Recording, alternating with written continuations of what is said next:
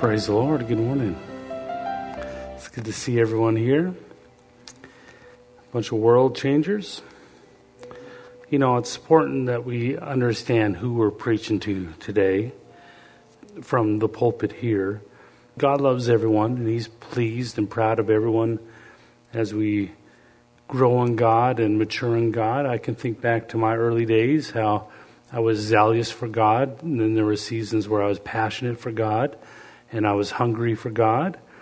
And God was pleased with all those seasons of my life, but every season continued to take me down a path where God became all that I wanted. And as we mature in God, you should find the closer you get to Him, the more demanding He is of your life. The more He wants to take over your life. And, you know, the scripture says he is all consuming fire. That's what it means, all consuming, that he will consume your whole life. Can you imagine a fire so intense, a furnace so intense that everything that goes into it is consumed? Even the ashes are consumed. An, an all consuming fire. And the Lord's that hasn't changed from the Old Testament where everyone was afraid of him to the New Testament to where now we don't have to be afraid of that all consuming fire because we are born again. So praise God for our salvation. And now you don't have to be afraid of that all consuming fire, but He still is an all consuming fire. That means that even though you were afraid of Him before being consumed and rejected, uh, now you can be joyful that he's going to consume it all. and you don't have to be afraid of what comes out, what the end result is. And so as we mature in God, then, you know, on that path of maturity, we can stop anywhere we want to. We have that right. And Pastor Dave says many people stop when they have just enough of God, enough anointing to, to be happy and one foot in the world, and maybe not worldliness like smoking and drinking, but the world is your source, the world is your power, and the world's principles of success work for the world.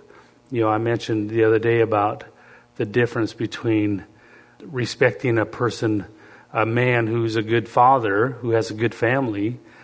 I think John asked me a question, who do I respect? And so, you know, it made me think, well, who do, why do I respect this guy and then not this guy. You know, and there's people in the world who have successful businesses, Christians, successful businesses, successful families. And if you go for them for advice, they'll give you advice. But if they built that success on worldly principles, it leaves out the part where you have to follow God. So I can sit down with my wife and say, hey, we love God, right? Yeah. Okay, let's follow Him. So then every decision we make going forward in our life is about God's will first. Because in God's will, we have to understand it encompasses every prayer you're going to pray, every need you're going to face. It's already in God's answer, in God's direction. He doesn't put you out there and say, now survive on your own. That's what a worldly, worldly father does, is you're on your own, go for it. Life is yours. But when you become born again, we're supposed to go down a path where our life no longer belongs to us, it belongs to God. That should be the path we're on. And if you pray in the Holy Ghost, He's relentless and He's always the same, always asking for more. He's all consuming. And He wants to take over your life and your world.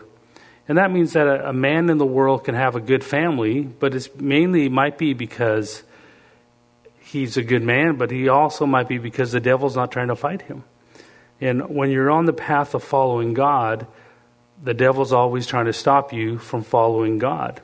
He's not worried so much about you as much as what God can do through you if you don't stop following God. So his attack is constantly from all angles, from a thousand angles a day to get you to stop trusting the path of God, to stop following God, because the worst thing he could do is have you go into that all consuming fire and God able to work through you without restraint.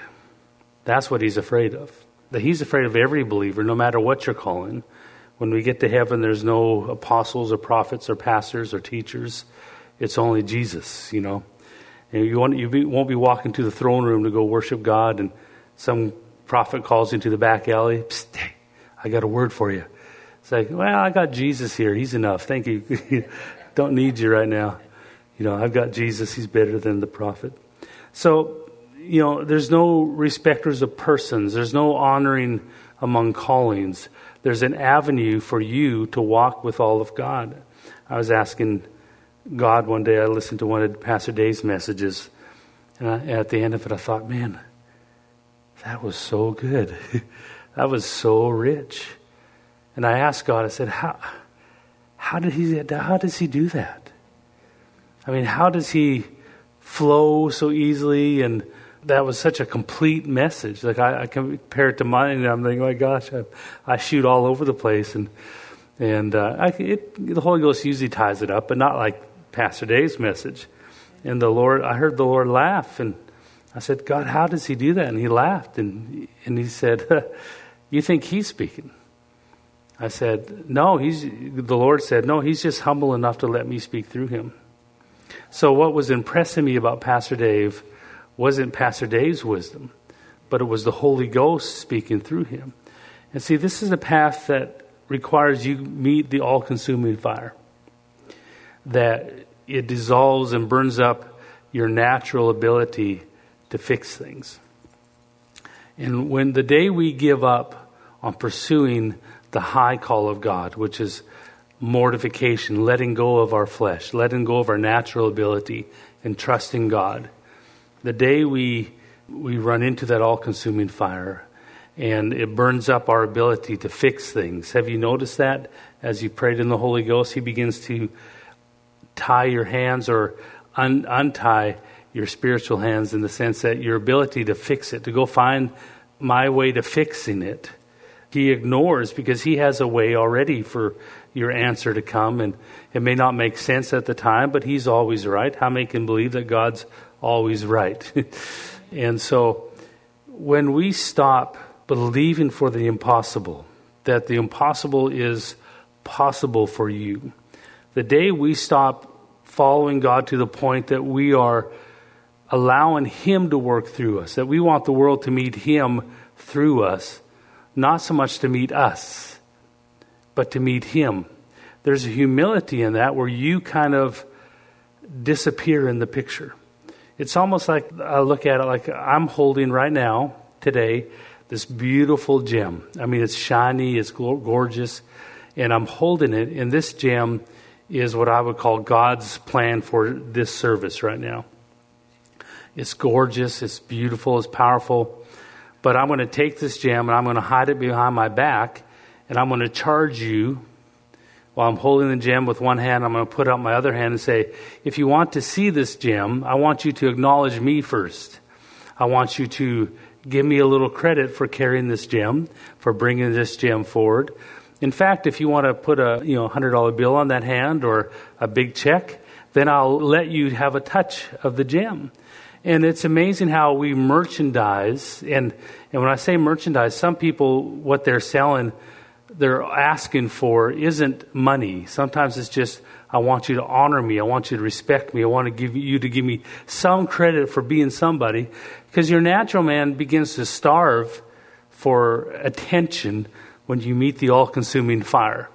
Because God ignores your outward man and he has his own desire with your spiritual man. And that's why when you pray in the Holy Ghost, your outward man's left unfruitful. He's left out of the question, uh, out of the conversation. And so your inner man gets built up and grows in the knowledge of God. And your inner man agreed to things, and your outward man's left wondering what's going on. What did we just learn? We spent an hour praying in tongues. What did we learn? Oh, I don't know. I didn't learn anything. It's a waste of time. But your inner man's filled with the knowledge of God from that hour. When John asked me that question, like, who do you respect as a father? You know, I can respect this guy because he's he does. Some guys are just amazing with families, and then I I can respect. But you know, the secret is just get a good wife and you'll have a good family. That's the true secret. Then I could look at an entrepreneur who's super wealthy and build great businesses. But these guys aren't even saved, and they've done their success through their natural ability. And understand the devil doesn't come and fight you if you're not following God. And so I need to find a man who's following God at all costs and then look at him who has a good family. Because he had to bring his family through war to follow God and still have a good family. I had to look at a, an entrepreneur who birthed his entrepreneurship through the Spirit of God, not through natural ability. Not that we don't use natural wisdom. You know, if you're called to be a nurse, you can't show up at the hospital and say, um, hey, can I get my badge and assign me to a bed, please? Who are you? I'm a nurse. Well, great. Can I see your credentials? Oh, well, I got Holy Ghost credentials. Yeah, the Lord has taught me how to be a nurse. And they'll take you to another ward and say, yeah, let me introduce you to uh, uh, this doctor here. Here's they padlock the doors behind you. There is a nat- yes, there is natural things you have to learn, and you know we don't want to get so spiritual we forget about that. You know, and you can learn some natural uh, tactics from other people. Absolutely. But when you walk with God and He's all consuming, that means that you are trusting in Him for your answers. So if I'm going to get wisdom for entrepreneurship, it's got to be from a man or a woman who has followed God and the fruit of it was God bringing finances through them. That I can learn from if I'm an entrepreneur if I want to learn from a preacher who's successful, I need to find a preacher who's willing to follow God and love people the way God loves people and not use people. You can go right now sign up for all kinds of church building places, how to build your church. I remember uh, one time traveling with Brother Norvel. He told a joke at one church. He made it up, and it was funny.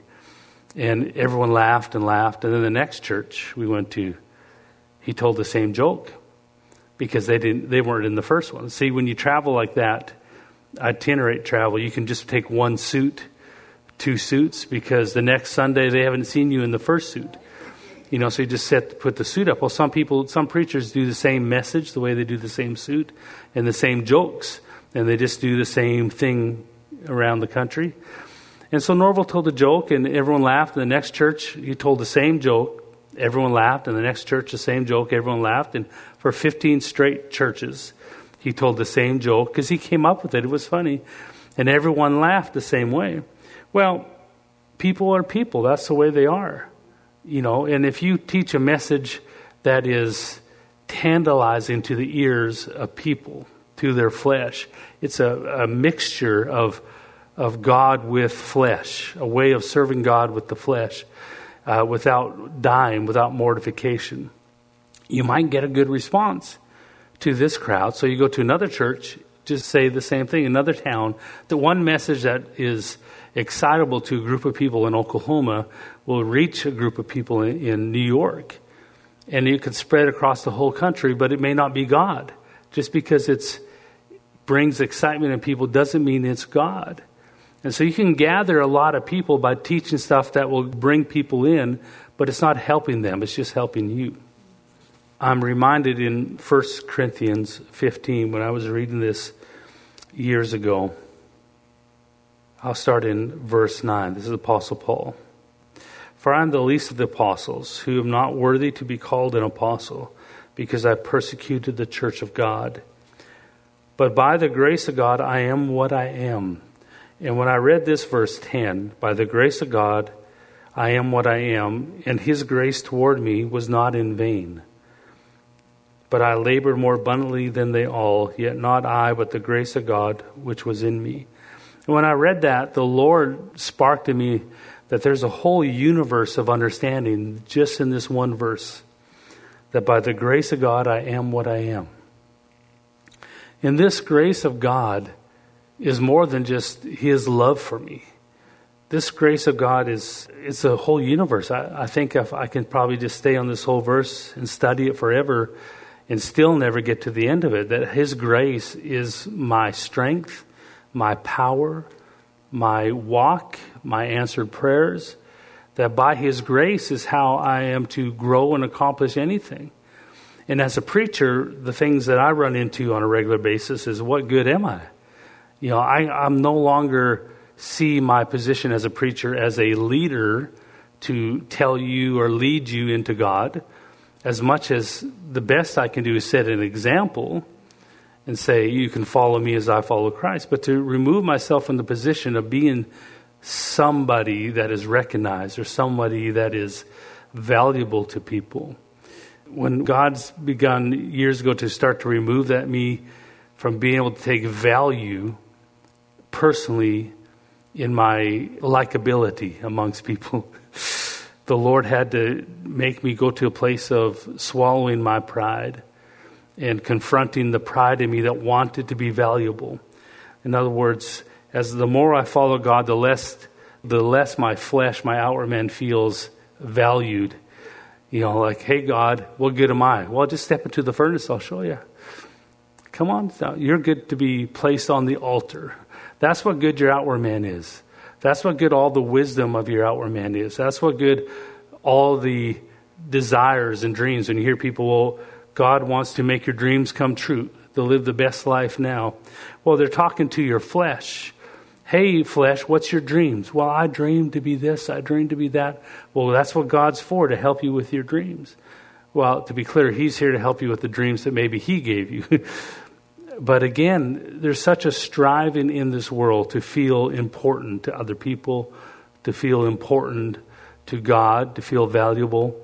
When you hit this walk of the Holy Spirit, I didn't notice it back when I started, and that's why he's sneaky. But I've noticed it now. I look backwards and think, wow, this has been a life of letting go of my, not my, even my weaknesses, but my strengths too and letting go of my need to feel valuable in front of people. In other words, I may have a gem that, I, that God's working through me with my calling or or whatever. God's able to do something, but I hide it behind my back and I, I force you to recognize my outward man. I force you to recognize Alan and to say, Alan, you you did good. Good job. Oh, thank you, thank you. Here, let me show you what God gave me. And maybe it's a word, maybe it's anointing, maybe it's a, a gifting, I don't know, but whatever it is, much of the church world can be summed up in this analogy that they're holding God behind their back and want to first be recognized some way. Some preachers is you want to they they wear a robe and a they they they want to be a spiritual guru and when you they walk in the room they want you to give them an honor which is supposed to go to God not to them and they make you call them certain titles because it's important to them. Whereas really all we want is God. Can you please get out of the way? And for some preachers, it's an offering. Do you imagine how insane it sounds to God? Here I've done, sent my only begotten Son to die, be crucified, whipped, tortured, go to hell, resurrect him so you can have healing. And then some man represented me saying, if you need a healing from God, I want you to take that need and wrap it up in a, a big check and send it to God so you can show you have faith. Do you know how insane that sounds to God? But yet we do it all the time. Not us, but it's part of the gospel now. It's so much part of the gospel, it's hard to get it out of your head that you have to plant a seed of faith for God to do something. And that He needs that extra little bit. And it's funny how it's money. it comes, comes back to money so often. So when Paul here says in verse 15, or verse 10, sorry, but by the grace of God I am what I am, and by his grace towards me was not in vain, but I labored more abundantly than they all, yet not I, but the grace of God. See, when he says that statement, I labored more abundantly than they all, but not I, but the grace of God. See, what's he saying is, I got hold of God and I found his grace. Let me tell this in my definition. I got hold of God, fell in love with him, found him, found his grace, and then the next thing I know, I was riding a wild bronco. And I was on a ride with this grace. This grace was taking me into situations, taking me into problems, taking me into places and doing things that I was not capable of doing, but God through me was doing it. And it required of me that I go along with it. And it required that I labor more abundantly than all the other apostles. This is Paul's explanation that I've been on this wild ride since I got hold of the Holy Ghost. And it's taken me places I did not want to go, to do things I didn't think I could do, and demanded things of me that I labored more abundantly than they all. And it, but it was the grace of God in me. So, this grace that he's talking about is so much more than a feeling of God's affirmation. Think about much of the gospel to the world right now is trying to bring affirmation that he loves them. And that is really an important message for the world to understand that he loves them and he's there for them and he's there to rescue all of them. But I'm not talking to the world right now. This is not an evangelistic message. This is to you who pray in the Holy Ghost to remind you that you are fellowshipping when you pray in tongues, when you worship God, when you read the Word you're playing with fire, literally. You're playing with an all consuming fire that will consume every part of your life. And it's when you're trying to protect part of your life from Him. The, those little doors that we kept closed, the things we don't want God to mess with. These are things that we feel safe with, that make us feel important, make us feel valuable we keep those doors closed, but you're playing with fire when you pray in the Holy Ghost. And your flesh knows it. You're playing with fire when you worship God. You're actually walking into a furnace, and it wants to consume everything about you. And what God's real heart is for us as ministers, now I'm talking to us who pray in tongues, because there's a higher standard of expectation on you. And that means that if we look around for who we can compare, who can I follow into God? Who can I follow into God that will take me to the place where everyone who comes for a healing is healed? And I know when, like, for instance, when I suffered the stroke, I had a number of people, good people who loved me, offer to fly me to different preachers to receive a miracle. Because this guy walks in a miracle, this guy walks in a miracle. But I knew that none of them walked in, everyone who came was healed. They just had the gift of miracles, and I've known many men. I can I can get on the phone and go have them some of them come and visit me. You know, like it's not that hard.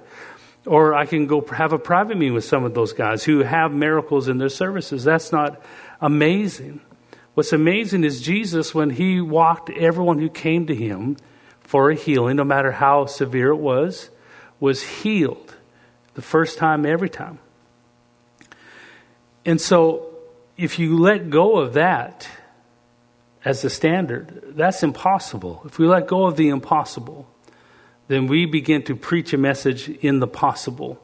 In other words, we can take the worldly wisdom and bring it into the church on how to have a successful family, how to have a successful business, how to serve God and keep your flesh alive at the same time, and uh, have success in this life, have a good life. And you know, I talked the other day about how with marriage, what happens with a lot of people is I've seen good men and women who are hungry for God. You watch them; they're single and they're they're serving God and they're passionate. They're praying. They're seeking God, and then someone comes along and sweeps them off their feet and marries them. And the next thing you know, they're not praying anymore. They're serving the, the other person. The other person has a dream in, in their head about how life should be. I need to have this big of a house or this type of a business and I need to have this type of a family and and so they look at their family as servants to their dream. And that can be either a man or a woman who takes over the life of everyone in them and says, Your job is to fulfill my dream. There's some pastors, they take everyone in the church and swallow them up into their vision and their dream. And many believers and many people like that because they think it removes the responsibility of hearing God and following God, but it doesn't. You're still responsible to hear God the moment you're saved. Am I preaching okay? So a lot of my the messages here from the prayer center is not going to hit the world like, uh, wow, fantastic message, Gary. Man, that was awesome. Laid my life down. Wonderful when, when you're talking to the inner man in this path, it's only going to work for those who are willing to meet the all consuming fire. And that means that as ministers, because we believe in that everyone's should be on the path of ministry, that God is leading you the moment you're saved to touch the world. It's in the way He wants, but to touch the world. And I, I get it when we, you know, I used to try to figure it out, you know, God, family, work, and, we, you know, what order is important. And I think what they're saying is your service to God versus your work and versus your time with family. It's a, kind of a time thing. But really, it should all only be God. God told me this is what God wants for me, and He tells me how much to serve or not to serve. He's the one who leads my steps. Because in His advice to you for your life, it's going to include every, every need you're going to meet, it's going to include every prayer you're going to pray. I complained to one time, I said, God, why do you have me down here in Tennessee at the time I was in Tennessee? I'm 3,000 miles away from my family, you know, and most of them at the time were not born again. And I said, God, why am I here?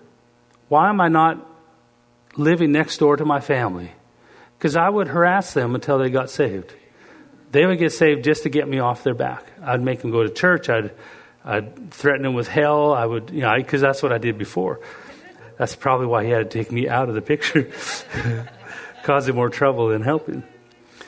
And I said, God, I got nephews now and nieces, and they need Jesus. And the Lord told me, He said, Son, every prayer you're going to pray is already answered on the path that I've laid out for you. Think about how creative and amazing God is. That every need you're going to face, every thought of what I need, what God, I need you to, He does need our faith. Yes, He needs our authority to work in our lives and in our families' lives. So your faith and your you allowing God to work through you is very important to touch in the world and your family.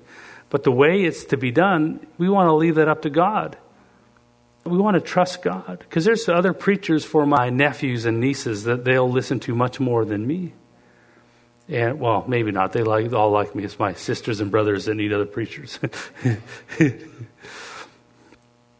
And God will send them as a response to my faith to follow Him. So every prayer you're going to need, have, every need you're going to face is already answered in the plan that God has laid out before you.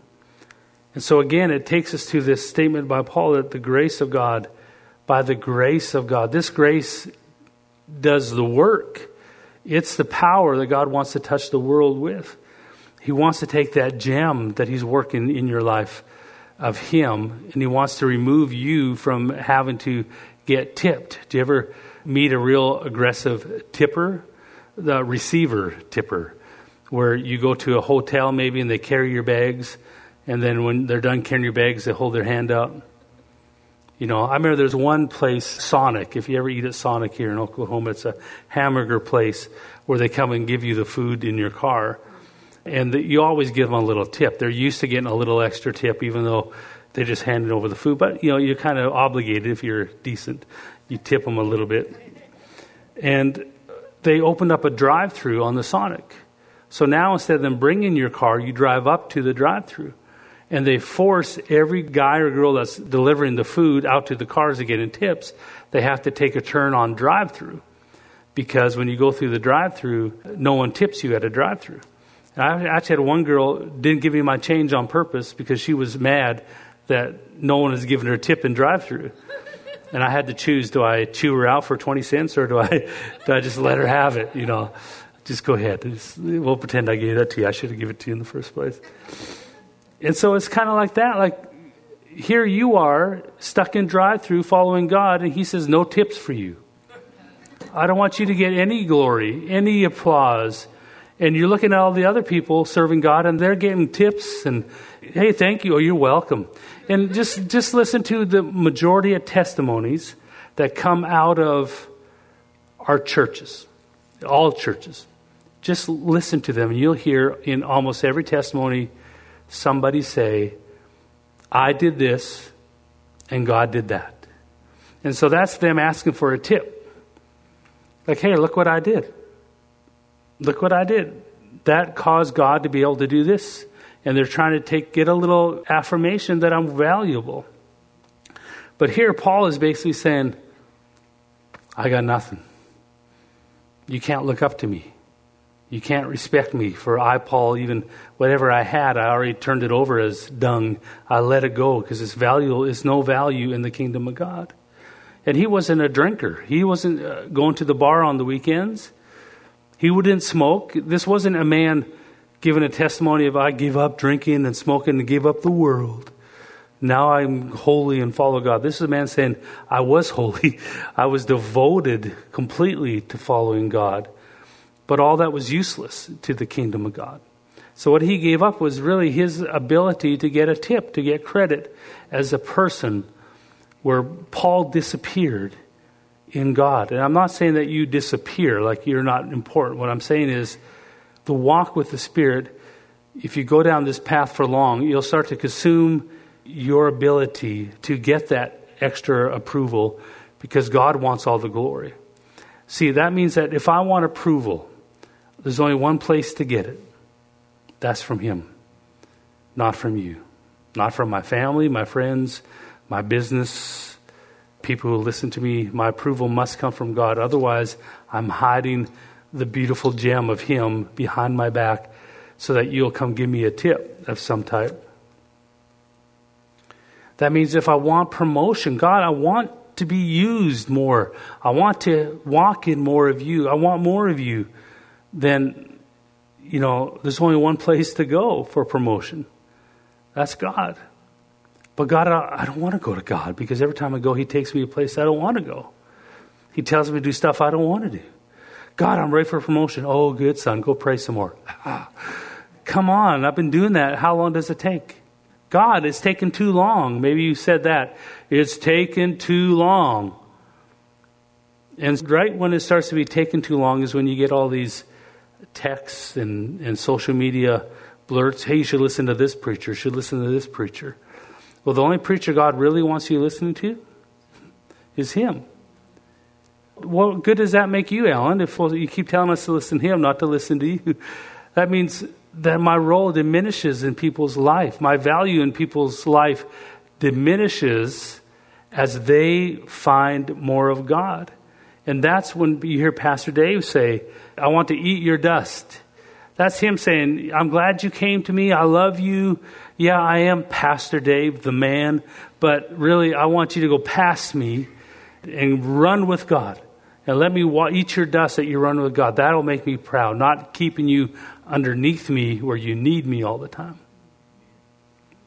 There's some, I always pick on the prophets, the little, what do you call parking lot prophets, that they feel so unneeded, unnecessary, because God won't promote them, that they go and they try to open a door by giving you a word. And really, their only motive for many of them is to get you to go, wow, you're anointed. I know I'm anointed, and, and the church won't recognize me. But thank you for recognizing me. Come back and I'll sell you some more words later on.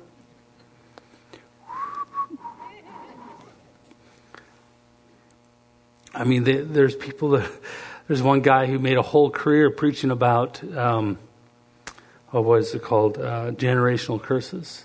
And that his anointing was to speak into the curse of your past and have it dissolved. And he built a whole ministry, large church, TV, international TV, on that belief that you have a generational curse that you need God to deliver you from, and I am the anointed one who has the anointing to deliver you from a generational curse. For an offering of such and such, I will speak to your curse and have it dissolve. No more problems. Then Pastor Dave preached about how not that there was no generational curses, as much as it was its power to live in your life was dissolved the moment you were born again, because you're no longer of that family. You're of a new family. That doctrine will dismantle the other guy's whole career. So we have, we develop ministries. Do you ever have, oh, help me, Jesus. I had an app I bought one time for 10 bucks. It was a calendar app and I loved it. It was 10 bucks, or maybe it was free, I can't remember. But it was great. It was exactly laid out the way I like it. Whoever designed it had me in mind. And I used it, and used it for like two years, and then all of a sudden it stopped. It just like everything disappeared on my app. And I, what, what, and I missed all the notices where it said we are now moving to a, a monthly subscription. And so if you want to keep this beautiful app, I need you to give me, and it was like 10 bucks a month. And I thought, I don't, 10 bucks a month? I don't need a calendar that much. I'll go back to the old one that, you know, comes free with Apple. You know, I'll use that one. But it bothered me like, man, I've invested into this thing. But see, that's like a lot of people. They, they get something of God and they get you excited, then they turn around and say, all right, if you want to stick with me, I need so much a month. I need you to reward me for leading you. And they try to uh, make a business out of and this is a pattern in the world now with social media is to try to get people on monthly payments rather than a one-time buy that's kind of the way the world works the wisdom of the world will not work in your walking with god he wants to consume everything about you oh let's go to james chapter 4 we'll start in verse 1 where do wars and fights come from among you? Do they not come from your desires for pleasure that war in your members? You lust and do not have. You murder and covet and cannot obtain. You fight and war, yet you do not have because you do not ask. And you ask, you do not receive because you ask amiss, that you may spend it on your pleasures. See, when someone is looking for something, in their life an answer prayer, an honest answer prayer. God, I need a new car. I need a new job. I need a new spouse. Um, when, when they have an actual prayer and they're believing for something, if they ask amiss, sometimes it's not just for, God, I want the million dollar house on the hill so everyone can see me. Sometimes it's a miss to His will. That His will isn't for you to go live on an island for retirement. No matter how much you justify, God, everyone retires. And God says, Yeah, but you're with me, buddy. There's no retirement. The only retirement you're going to get is when you die. I can see why some of the apostles were asking for martyrdom. it's like, okay, if this is the way it's going to be, I got to die every day. Let's just get it over with, and then I can live free in heaven. You know.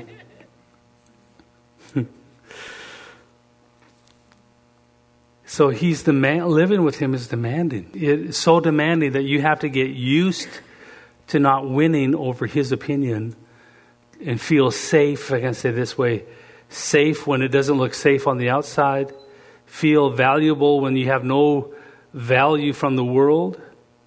When the world looks at you and says, Why would I follow you? Listen to me. Much of the preaching today is for people who've given up on believing for the impossible.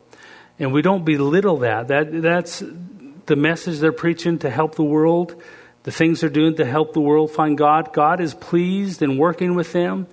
But I'm not speaking to them today. I'm speaking to you. And what I don't want is for you to be discouraged because we look over at another group and say, well, look what's, what they're accomplishing. And they're accomplishing great things. But I can take all the churches in Tulsa and all our mega churches in Mecca, Oklahoma, as they call it and fill them up on Sunday. And do you know that even with them full, that's, I think, less than 10% of the population is attending church. That's not revival. That's not what we're after. We're after earth shaking, city shaking, country shaking, life shaking power of God. God, if God stepped into the room today, all of us would be on our knees. We'd be in total embarrassment for all the little errors that we've submitted to Him, all the little sins we've kept from Him. We'd be total, total in awe of His glory and His power. And this is what the world needs a touch of, of Him. And I heard, you know, one guy preach one time, you need to believe God for more money. And, and I agree. you know, yes, we do, you know. But the pathway to walk in provision on this path, God as an all consuming fire, is different than one that takes wisdom from the world and applies it to your life. Because you have one problem you have God in your life where the world does not. So that means you instantly have an enemy that will stamp out every little plan you try to make. So what works for your you can have a car lot and then call it God's car lot and believe and have it in there and then across the street is Joe's car lot. And Joe, he doesn't serve God at all. And his car lot will flourish Well, you're wondering, why am I struggling? I had many men. One guy was a, a car lot owner. He's like, God told me to support you every month. And I got excited because he was a wealthy car lot owner. He owned uh, uh, Corvette dealerships. And, uh, and he really wanted to bless us. And we were excited about that. Like, hallelujah. You know, the possibilities. You know, maybe he'll have an old Corvette sitting around that he wants to donate. You know, God, it'd be good if we have a Corvette. It would really send a signal to my neighbors how good you are. Well, because that's much of the preaching, eh? If you want to believe, you got to believe God for finances so you can have the best house. God's got rich people wants to go to heaven too. So he needs a rich person to go show the rich people how to succeed, that God will bless them more than the world will. Well, praise God, that works. That when uh, Michael Muccio drove up to Gary's business to sell him on being a motivational speaker, he looked out and saw his beat up old car. It's like, here's a guy talking about prosperity, he ain't walking in it. But that's not what impressed Gary. What impressed Gary was his heart. He saw God in him, and that's what drew him to God. So you want to win the world, it's not going to be by being better at the world than they are. It's going to be by them experiencing even a little glimpse of God through you. If they just see a little glimpse of God, that's what they need. And so much of Christianity today is removing that part of the walk to where you be a good person, you serve God, and, and let's win the world. It has less than 10% of Tulsa going to church today. But there is something where if you die enough and lay, let God work through you enough, eventually they will fall in love with a little glimpse of God. And it doesn't matter if you're a billionaire, that's something they've been striving for and longing for. That's why they're a billionaire, some of them, because they're trying to fill a hole that only God could fill. And a lot of them will throw away all their money just to have a taste of God. And that's what He's after in us, more than the miracles.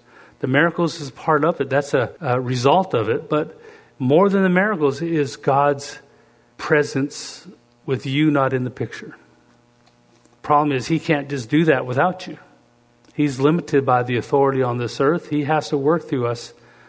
And so, who can become sanctified enough that they're no longer important in their own eyes? You know how many people live their whole life pleasing their outward man, pleasing their flesh to the strongholds and the brokenness of their flesh? They live their whole life doing that. They make their decisions out of their flesh. And here you're on a path because you, you were introduced to another leader other than your flesh and your desires. And that was the Holy Ghost. And as you prayed out the will of God, your inner man made agreements that your outer man did not. And it put you into fights that your outer man was like, what is going on here? Verse 3, chapter 4 James, you ask and do not receive because you ask amiss, that you may spend it on your pleasures adulterers and adulteresses? Do you not know that friendship with the world is enmity with God? Now, he's not, this is not a, a marriage that he's calling you people who commit adultery and adulteresses. He's calling them adulteresses and adulterers who've taken the world into the relationship with God. And that's what makes them be an adulterer to their relationship with God, who, as a form of marriage, in a sense, owns all that you have. Whoever therefore wants to be a friend of the world makes himself an enemy of God. And do you think that the scripture says in vain, the spirit who dwells in you yearns jealously? But he gives more grace. Therefore, he says, God resists the proud, but gives grace to the humble. So if you want to have more grace, you got to humble yourself. That means that there's less of you and more of him. I asked Tim one time, I was talking about Pastor Dave. You know, when I travel with him, everyone loves Pastor Dave. When we travel to Brazil and different places, he can be, you know, I got used to some of his jokes and some of his corniness. And so he'd start telling a joke, and I'm like, ah. Oh. But everyone else laughing and smiling and cheering. I'm like, that's the worst joke. Why are you laughing at that? That's stupid. And if I tried to make fun of Pastor Dave, no matter where it was, the crowd would turn on me. Even just a little, little jab because he'll jab you. You'll be preaching. He'll jab you from without anyone knowing. He'll be he'll pick on you. He he likes that. One time I was getting ready to preach, and I think he did it to Gary. Is he'd come and I was trying to find some form of where I was going to go. I was desperately looking through the Bible getting ready to preach in five minutes. God, I have to have something. And then Pastor David walked up behind me. So, how's it going, Alan?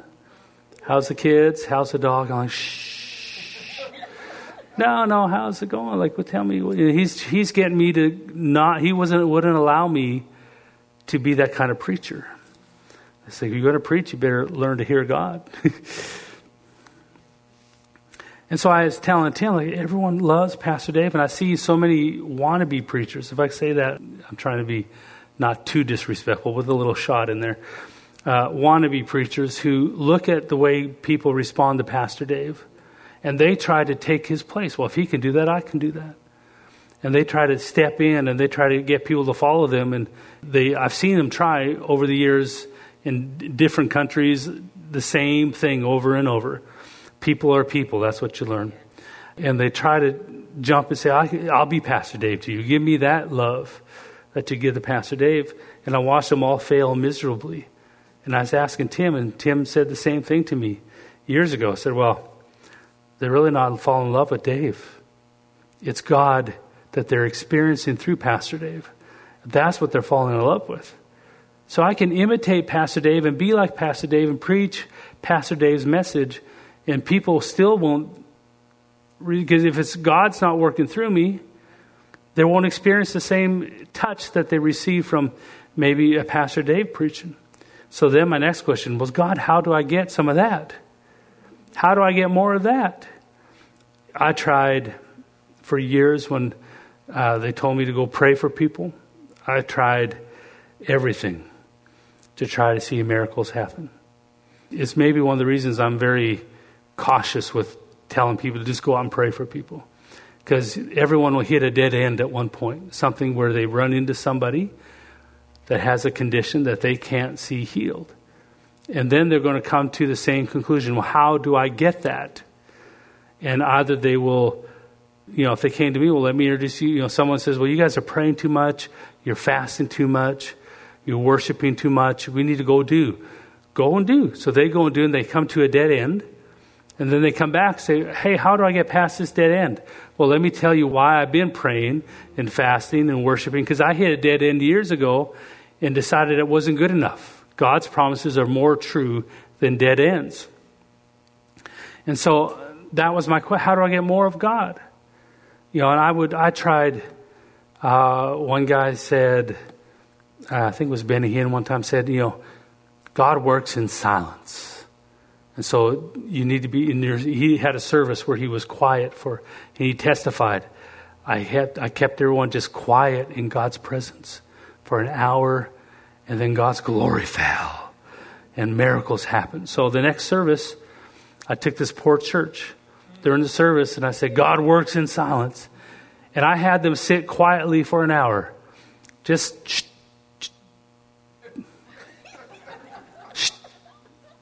God works in silence. We're believing for His glory to fall. How many would like to see His glory? Quietly lift your hand up and slip it down. Glory to God. So let's just stay in His presence. After an hour and people started to get up and leaving, I gave up.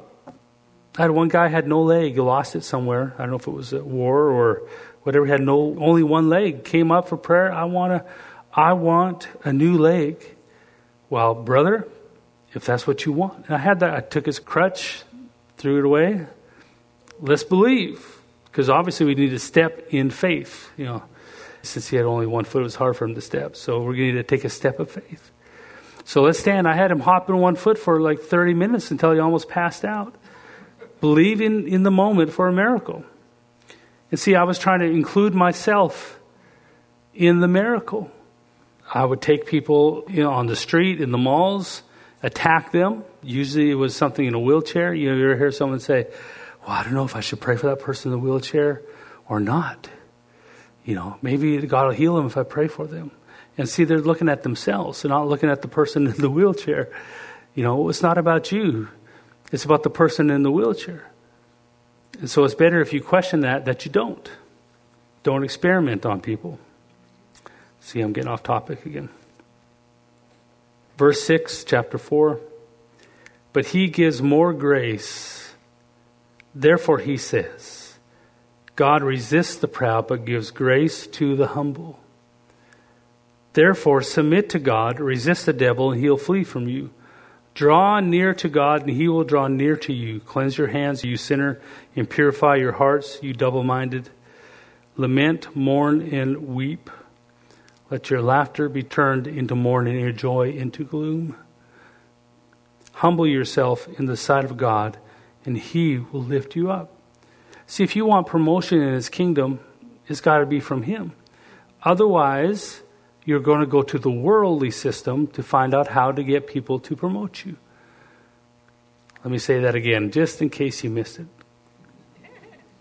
There was one preacher who went from a church of 50 to a church of 20,000, world renowned. I remember telling Pastor Dave, you know, because Pastor God's used Pastor Dave to nudge me along the way to like, yeah, that's okay, son, but come on. you know, one time he was at a conference. My job was to manage the conference. So I just came out of a meeting with a manager, and we were working negotiating the contract. And I remember I took the contract he gave me because he gave me a contract, and he had it wasn't signed, but he was trying to use it to muscle me into giving him more money. And I crumpled up the contract and threw it at him. And we got into such a fight. I won. I ended up winning and and saving us money. And I remember coming out of there my chest extra big and like, like, a peacock. Like, yeah, I beat down the competition. And I remember Pastor Dave was just walking by out of a service under the anointing, most likely. And I said, Pastor Dave. And all the men were there, so I was barking, like, yeah, I went down there and I told them what's what. And I, I did this and did that, and he did this. And, and at the end of the story, I saved us money. I, ripped, I threw, crumpled the, threw it at him. I actually threw it at him. Can you believe that? Yeah. And Pastor Dave, although the men were like, oh, you the man, and Pastor Dave said, well, Alan, can you tell him about Jesus afterwards?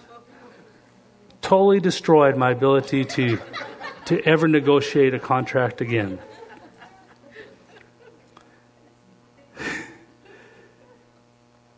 Let's go back to James 4. Therefore, submit to God, resist the devil, and he'll flee from you. Draw near to God, and he'll draw near to you. Cleanse your hands, you sinners, and purify your hearts, you double minded. Lament, mourn, and weep. Let your laughter be turned to mourning and your joy to gloom. Humble yourself in the sight of the Lord, and he will lift you up. If you want promotion, you want to be lifted up, you want God to promote you in your calling, there's only one place to go into Him.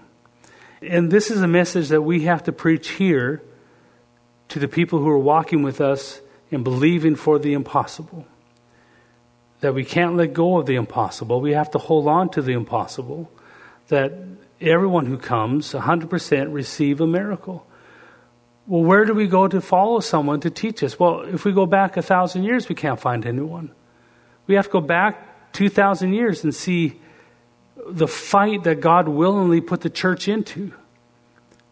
And how few people have gone far enough into God to see Him show up in that manner. That's what we're after. But that takes a place of humility. And so we can't take what you can do in the flesh and bring it into the church. We can't take worldly wisdom and apply it to how to build a church, not under God's direction. God is an all consuming fire. He wants to take your life and to tell you what to do and lead you. And sometimes it's like you have to make a choice. God, I, if I take this job, I can have this much money. Oh, praise God. I'll answer all my needs. He'll fix my problems. And, and hallelujah, I'll give extra to the kingdom and it seems to bring an answer to your situation. And the devil loves to do that. Get you to where it seems tough and then open the door. Ding. Oh, that must be God. Well, we don't make decisions out of opportunity, out of frustration. But see, God does have an answer for your finances. He has an answer for everything you need, an answer for your calling, an answer for your family, all those things. But it's in His will, it's not in you fixing it. And this is a place that I feel many people stop. They stop. They, they say, uh, they give up, it's too hard. They think it's too hard. They give up. And God's still pleased with them that they're saved and they're telling people that Jesus, He's pleased with everyone who serves Him. Let's be clear. But He's looking for someone who will lay their life down and go to the place where He can shine through them and they become so humble that, that even as Paul said, I want to just read that again as we close in 1 Corinthians. By the grace of God, verse 10, chapter 15. But by the grace of God, I am what I am. Everything that I am is His grace. That's what you see. That's what you're, if you're impressed with anything, it's Him, it's not me. Let me get out of the way. This is what God desires for us. This is a path. If you go under the path of, if I remove the cross, my personal cross of mortification, there is a path to the power called the gifts. So I can pursue the gifts of God the anointing of God. Think about this how many people pursue the anointing, the gifts, uh, all those things. They run to different places that have sensational miracles. They run after it, trying to find God through that. But here he says that uh, it's His grace. That's what we need to be after. Not after His anointing, not after uh, a word, not after His presence, after Him. It's His grace that Paul is saying, I am what I am because of His, His grace has formed me and shaped me into the man of God that I am. And that's the heart. That's what you won't get away from. If you stay praying in the Holy Ghost, it's going to cost you everything, even your ability to find worth from this world. It's not a, it's not a hard thing once you get there, as if I'm there, right? But it's not a hard thing because it's a beautiful thing when you find out, I'm here to serve you because I want you to fall in love with God and I don't want anything from you. Even if you don't remember my name, that's okay because it's by His grace anyway. Think about how our testimonies would change. I'm trying to close here. Instead of us saying, I gave and God blessed me, then it comes down to God gave me, He told me to give, mean, God, He did it all the work. He blessed me.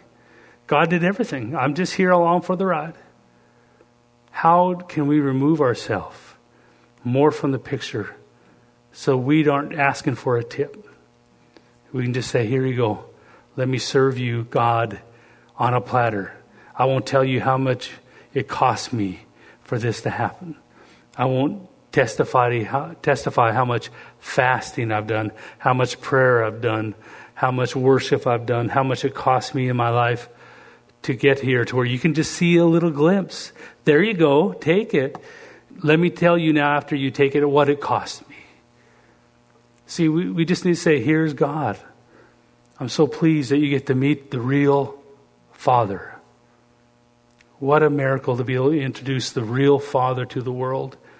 Doesn't matter if they have a million dollars, They'll give it all up just to have a taste of the peace that you have right now inside of you.